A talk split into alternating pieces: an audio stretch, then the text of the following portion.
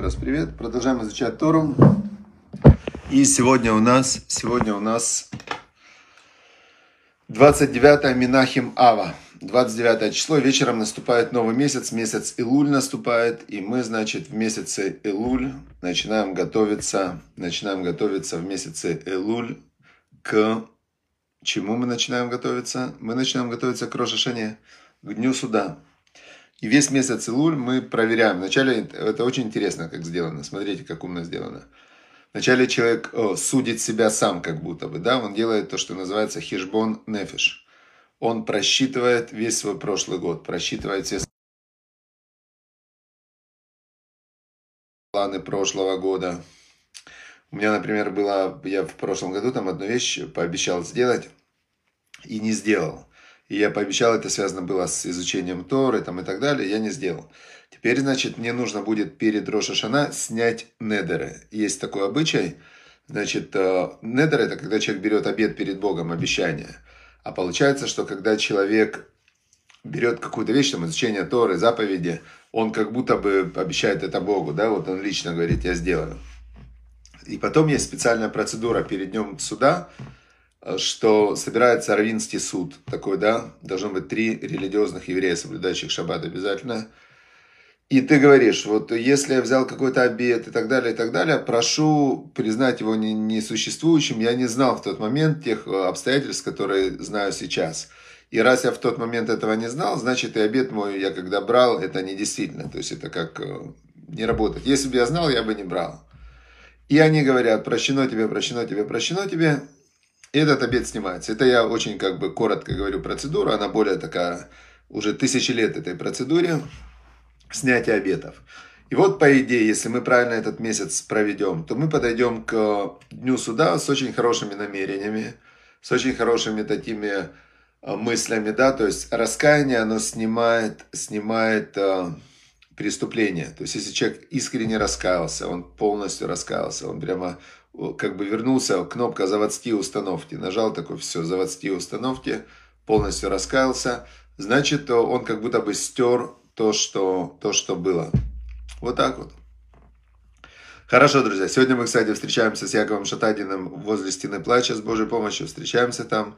Пойдем, есть такая синагога специальная под стеной плача, есть там раскопки. И вот если в этих раскопках идти там по тоннелям, по тоннелям, по тоннелям, то под под стеной прямо есть э, самое близкое место к святая святых, есть синагога. И эту синагогу, интересно, что ее, на нее в свое время пожертвовал деньги Значит, Геннадий Боголюбов. Геннадий Боголюбов. Знаете, у него фамилия такая красивая. Боголюбов. То есть его, видно, семья сильно любили Бога, поэтому они э, получили эту фамилию Боголюбов. И он, когда Бог ему дал деньги, то он э, из этих денег выделил очень много денег на благотворительность. Они построили еврейский центр в Днепропетровске, это самый большой в мире, обще, общинный еврейский центр. 70 миллионов долларов он стоит, насколько я помню. И здесь они построили эту синагогу, он лично пожертвовал, там написано, это синагога Геннадия Боголюбова. И там можно молиться, это место самое близкое к святая святых. И сегодня Яков Шатадин с Божьей помощью там будет, и я, так что пишите ему пишите ему запросы, чтобы он мог за вас помолиться. Мы сейчас хотим сделать туда раз в неделю, например, доступ, и чтобы те, которые в как бы наши друзья, да, те, кто поддерживают движение нашего икра, что мы хотим, чтобы больше людей услышало и узнало о Боге, значит, мы будем молиться, чтобы Бог вам давал благополучие, возможности, здоровье, силы и все. Так что пишите Якову Шатадину.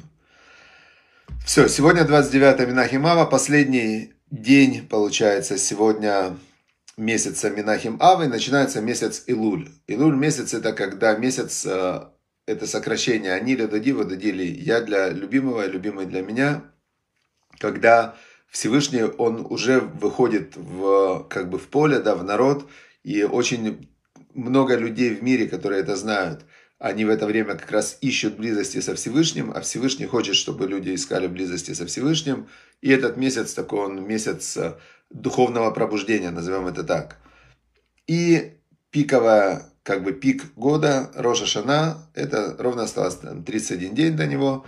И два дня весь мир знает, мир об этом не знает. Весь мир проходит сквозь такой луч света – И то, что вот называют на Востоке карма, это у человека накапливается, накапливается запас э, мыслей, как бы таких мыслеформ, это его поступки и его намерения.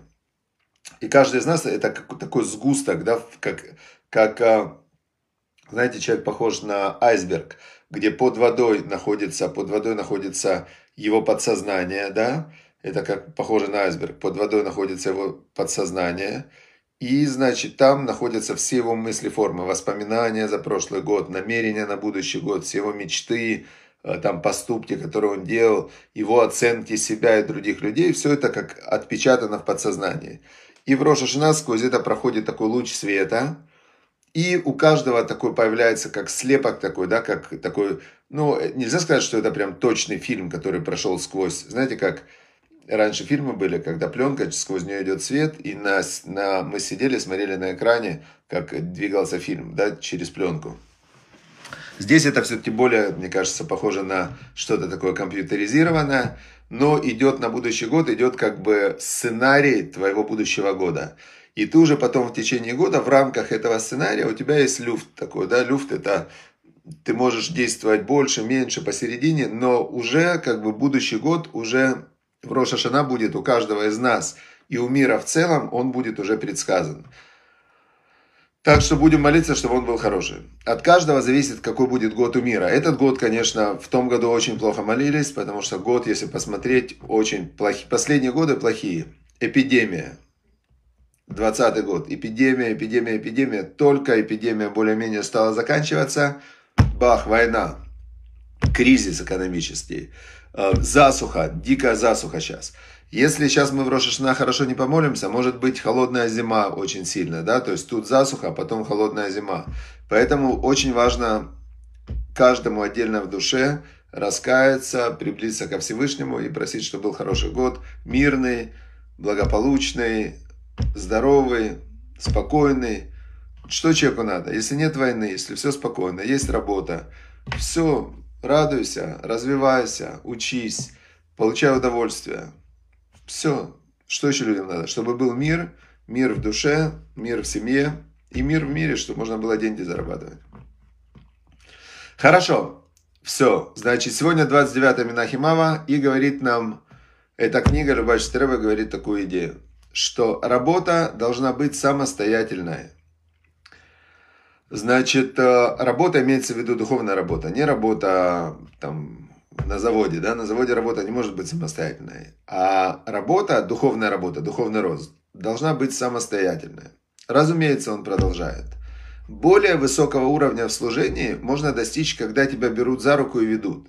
Конечно, нужен рав, нужен учитель. Нужно не выдумывать себе, как ты будешь служить Всевышнему. Есть, есть технологии. То есть человек, который хочет заниматься спортом, например, да, физкультурой, он не должен выдумывать, что ему делать. Он идет, э, он идет в спортзал, берет инструктора, инструктор ему смотрит на него, составляет ему его программу развития и потом его поддерживает в этой программе развития, э, помогая ему с нее не слезть. Это хороший инструктор. Но теперь, а если инструктор будет все время, его утром будет на тренировку, на тренировке он его будет все время под, подталкивать, а, значит, и а, он его будет, а, после тренировки он будет его там провожать домой, массировать, и завтра утром опять он его будет утром будить, вести на тренировку и так далее. Как вы думаете, какие результаты будут у этого человека? У этого человека будут результаты очень высокие, потому что хороший инструктор, который уделяет тебе много внимания – он тебя поднимает невероятно. Но минус в чем? Что когда человек, инструктора нет, инструктор ушел куда-то, и ты, оп, и все.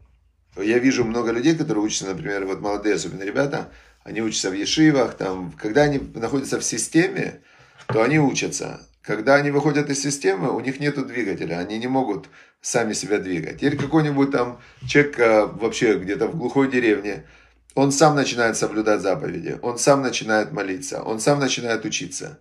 Его уже не сдвинешь. Его уровень может быть ниже, но это его, полностью его. То есть каждая, каждая кирпичик в его духовном развитии это заработан, и то есть это его его по-настоящему. Это то, что говорит Рэбе. Когда служение и работа духовная осуществляется собственными силами, то это дороже. Дороже для человека дороже, да, это дороже для Всевышнего, то есть это более такие, ну, достижения. Пастух нужен нам 100%. Всем нужен пастух, всем нужен учитель, всем нужен раввин. И Тора нам говорит, сделай себе раввина. Если у тебя нет раввина, сделай. То есть он тебе просто нужен. Но именно вот сейчас понятно после этого, почему написано «сделай». То есть это должно быть твое, твой выбор. Я ставлю, вот я этого человека беру себе учителем, я его сделал, да. Я буду слушать то, что он говорит. Теперь Кнел хавер, приобрети себе друга. То есть я приложу усилия для того, чтобы приобрести себе друга, который будет мне помогать в развитии. В аваданет колядам лекавсхуд. Суди каждого с хорошей стороны. Начни с себя. Какой молодец. Сделал себе рава, выбрал себе друга. А какой молодец у меня равин. Да, вот это вот он тут сказал. То есть с хорошей стороны. А какой молодец у меня друг. Он красавчик какой. Ну что, что он на час опоздал. С тем не бывает. И я сам опаздываю, а что? Ну только когда человек сам опаздывает, он что себе... А когда друг опаздывает, как ты мог, как такое нельзя, нельзя это так делать. А сам ты, ну, я другое дело, у меня я, я без причины не опоздаю. Понятно, да? Хорошо. Теперь Вторая книга. Вторая книга, то есть здесь первый совет подчеркивается важность самостоятельной работы. Когда ты смог себя поднять, это очень важно. Вторая книга. Совет значит обретение неба на земле. Говорит нам автор этой книги так. Наши души не могут быть разбиты и нуждаться в починке. Они не могут быть обделенными и нуждающимися в чем-то. Их нужно только раскрыть и позволить им засиять. Значит, вот здесь э, очень мы затронули вчера тоже этот вопрос, помните, про то, что надо снять ржавчину с э, души и заточить лопату и копать. Сегодня другая метафора. Душа не может быть разбита и не может она нуждаться в починке. Значит, э, нужно только раскрыть вот этот внутренний свет и помочь ему засиять. Давайте разберемся, что это за свет такой и как это ему помочь засиять. Вот есть человек, да, есть человек, у которого э, есть тело прежде всего, да, это фактически, ну, то есть это сто процентов. Насчет души некоторые спорят, но насчет, что спроси любого человека, есть у тебя тело? Он скажет, есть тело, ну, по-любому есть, ну, то есть как, вот оно. Значит, у человека есть тело, и это тело, оно очень-очень сложно устроено, невероятно сложно, вот там э, ты, чтобы просто рукой пошевелить, должен произойти какой-то невероятный процесс, который ученые со всеми их мозгами не могут повторить. Нет такого робота, который может вот так вот просто захотеть, так махнуть рукой и при этом вот так вот еще пальцами шевелить, а потом вот так сделать, вот так. Нету такого робота. То есть робот, э, чтобы он, может он так может сделать и так может сделать и так может сделать, если ему кнопку нажать. Но вот именно вот так вот, и вот так вот, вот так вот, вот так вот. Еще одновременно урок Торы проводить. Робот не может, сто процентов, а человек может. То есть у нас есть невероятно сложное, вообще вот такое вот, ну прямо фантастически э, изумительно мудрое тело. Да, это факт. Теперь этим телом управляет, э, вот тут в, в голове есть у человека такая система, э, мозг ее называют, мозг, который, вот мы компьютеры программируем, и мозг у нас запрограммирован. Какие-то там нас учили правила поведения, принципы поведения, э, законы русского языка, законы английского языка, украинского языка, э, это что такое хорошо, что такое плохо. В общем, человеку закачивают туда программы, программы, программы, и потом человек уже, оп, я, значит, я, а как тебя зовут? Знаете, тоже как робот такой. А меня зовут вот так. А откуда ты знаешь, что тебя так зовут? Меня всю жизнь так называют. А как бы ты себя назвал? Не знаю. Вот не знаю, как бы я себе... Вот если бы ты сейчас сам себе давал имя, какое бы ты себе имя выбрал бы? Вот Маргарета Тиш, она бы себя Маргаретой назвала или Маргарита, может быть? То есть не факт, что она бы себе выбрала фамилию Тиш. Может быть, она бы выбрала себе другую фамилию. Если бы сама себя, вот сейчас бы она создавала и полностью была независима в своих, э, в своих желаниях, как себя назвать, то, может, она себя как-то по-другому бы назвала. То есть э, у человека есть э, вот такая вот как бы виртуальная система, виртуальная система управления с собой, своей жизнью. И Значит, говорят нам духовные, духовные учителя, что у человека есть душа, есть душа, есть у человека вот этот свет, божественный свет. И тут некоторые задумываются, да, некоторые задумываются, говорят, слушай, а может и правда есть. Ну, не зря же там такие умные люди, да, верят в Бога, как Исаак Ньютон, например, да. Ну что, он дурак был, что ли, Исаак Ньютон, да, к примеру.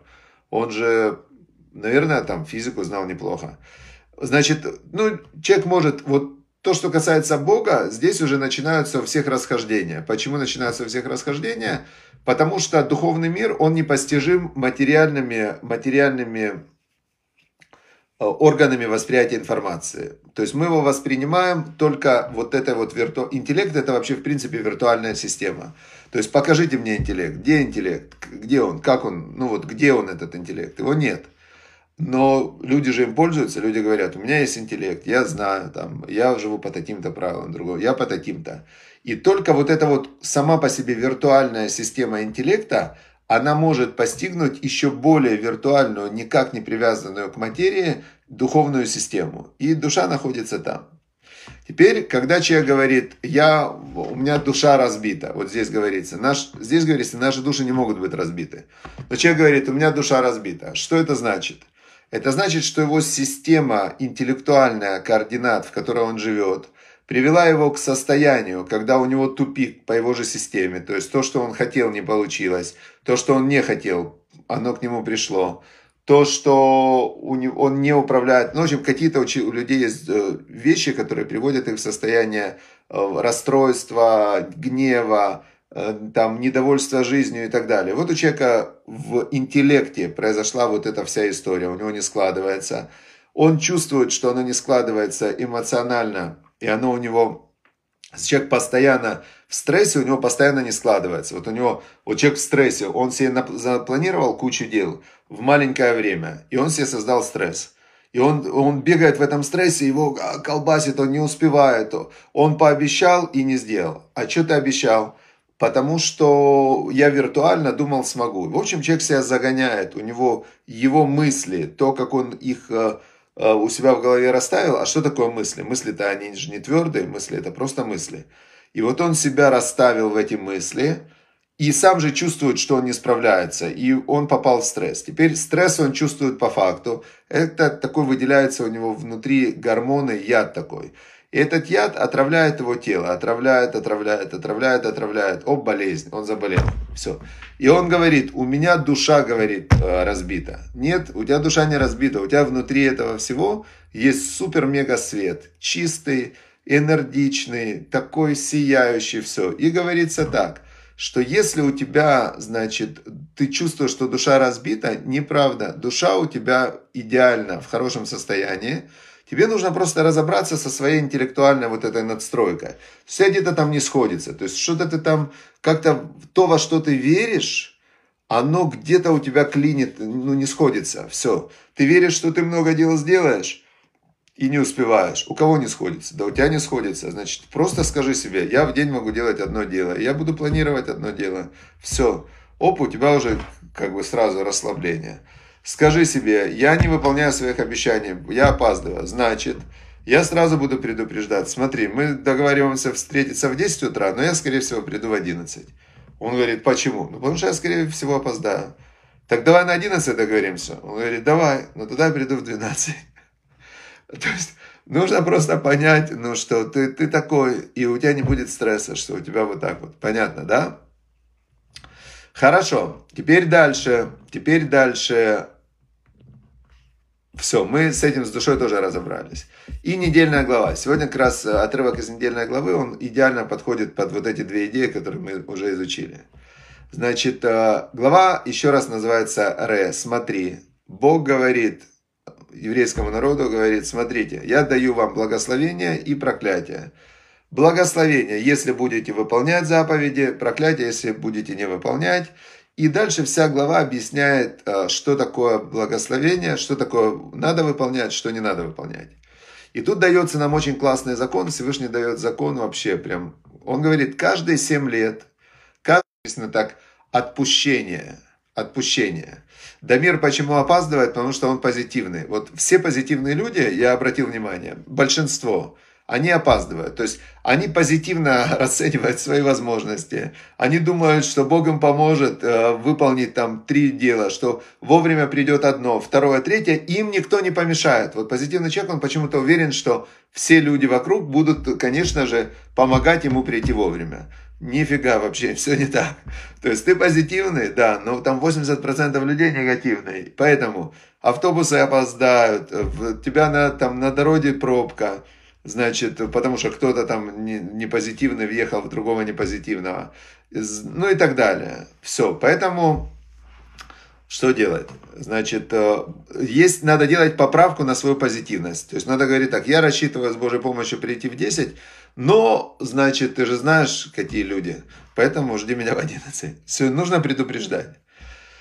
Хорошо, значит, Всевышний говорит, что каждые 7 лет нужно все прощать, все обнулять. Значит, и тот, кто дает взаймы, он должен давать с учетом того, что через 7 лет все, все, а, значит, а, как это, через 7 лет, значит, каждый седьмой год все обнуляется. Это такой вот закон дает Всевышний. И если ты даешь в долг, то, значит, знаешь, что на седьмой год все, все это прощается. Знаете, как потом сделали? Люди перестали давать в долг, так а это стало хуже, чем, а, чем ну вот, как бы нужно кому-то деньги, а другому не дают долг.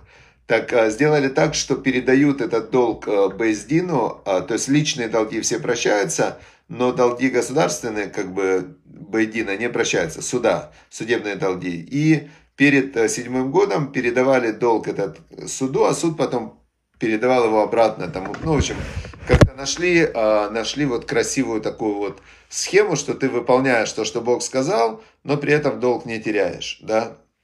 Но идея была такая, что каждый седьмой год надо обнуляться. Дальше, э, значит, нужно обязательно здесь дальше разъясняется, как работает помощь.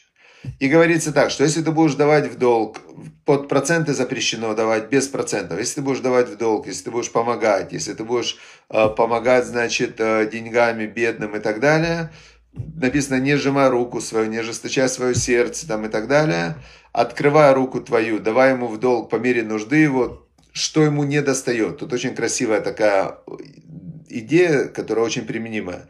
Каждому надо дать, значит, каждому надо дать то, что ему не достает. Не надо давать человеку то, что ты хотел бы себе. Не надо давать человеку то, что тебе легко давать. Надо дать человеку то, что ему не достает. Это очень важно.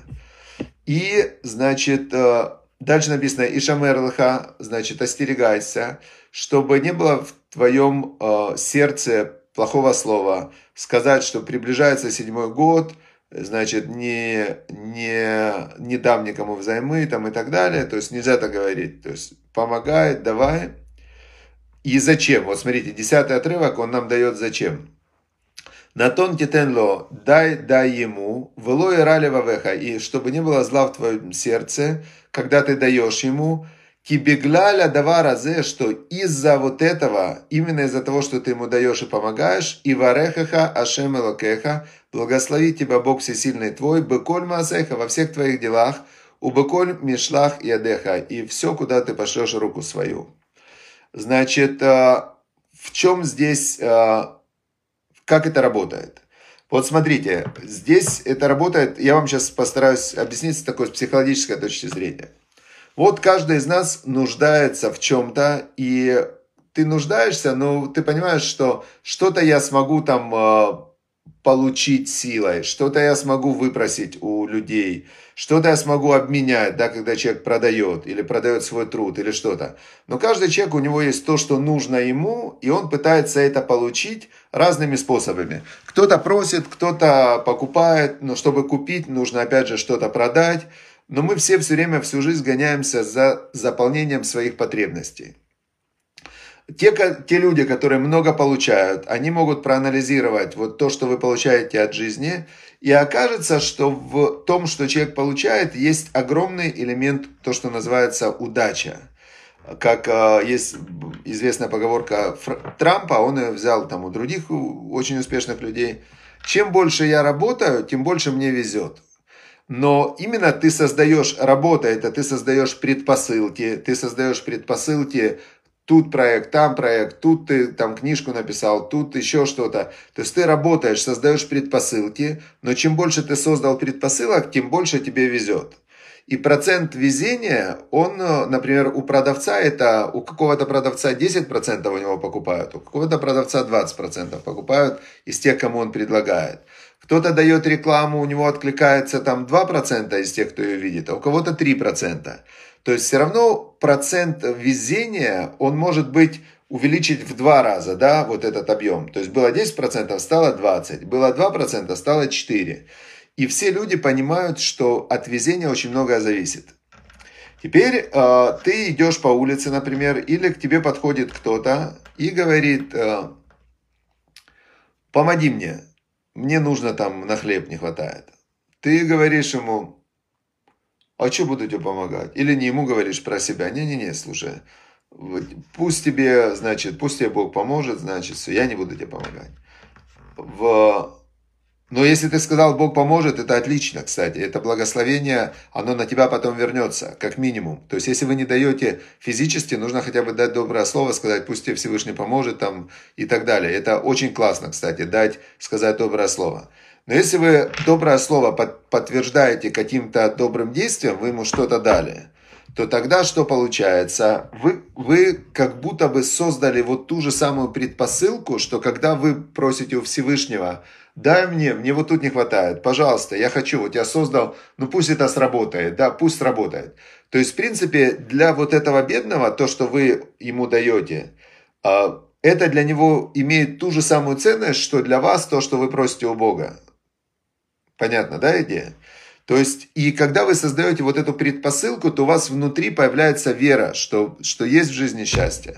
Есть жизнь несчастья, может вести, что ты просто, ты только что шел, и ты для него стал как ангел. И ты стал ангел, сквозь тебя прошло вот это вот поток вот этого благо, благополучия, да, то есть ты, ты для него стал вот этим вот, кто ему помогает. Понятно, да? И, значит, это чисто такое вот психологическое объяснение, как это работает. Понятное дело, что это не единственный фактор, влияющий на, на богатство. Как пришел один к праведнику, к такому, к Рэбе, пришел и говорит, Рэбе, благословите меня, чтобы я стал богатым. Рэбе ему говорит, я тебе сейчас даю благословение, чтобы ты был богатым, но оно работает только ночью. Тот говорит, а почему оно только ночью работает? Он говорит, потому что днем ты должен работать. То есть днем ты должен работать, а ночью потом сработает благословение, и завтра ты станешь богатым. Но если ты свою часть не выполнишь, что надо работать, так а как же, то есть оно не сработает. Вот, поэтому помогать людям, давать сдаку, значит, э, стараться сделать неожиданно кому-то помощь, кому-то дать работу, кому-то и так далее, это обязательное условие, но недостаточно. Нужно еще самому тоже прилагать усилия. Все, дорогие друзья, и тогда сбудется благословение Всевышнего, чтобы... А, и классно, вот смотрите, здесь очень важная еще деталь такая, хочу обратить на это внимание. 15 отрывок. Вы Захартах, Бог говорит, да всегда помни, Ки эвет аита берец мицраем. Рабом ты был в земле египетской. Вы явдета ашем элокеха и тебя выкупил, как бы забрал тебя из рабства Бог Всесильный твой. Алькен, анухими цавха это давар азеайом. Поэтому я тебе заповедую сегодня помогать. Ты всегда помни, что кем ты был. Помни, что ты был рабом. Там, то есть, чтобы это очень важно, когда ты сам вспоминаешь, как тебе было плохо, и как ты в этот момент, как ты вышел из этого состояния. И как тебе это очень важно сохранять вот эту вот свежесть восприятия. Я думаю, что большинство из нас были в очень тяжелых ситуациях. И когда, когда тебе сейчас не очень хорошо, вспоминай, пожалуйста, как тебе было плохо, как ты радовался, когда ты вышел из той ямы. И на контрасте тебе, может быть, сегодняшняя ситуация не покажется такой плохой. Все, всем удачи, успехов, шаббат, шалом, чтобы было благословение. И, а, значит, написано, что мир будет построен хесадом, милосердием, чтобы мы делали больше добра друг другу. Все, удачи, успехов, шаббат, шалом.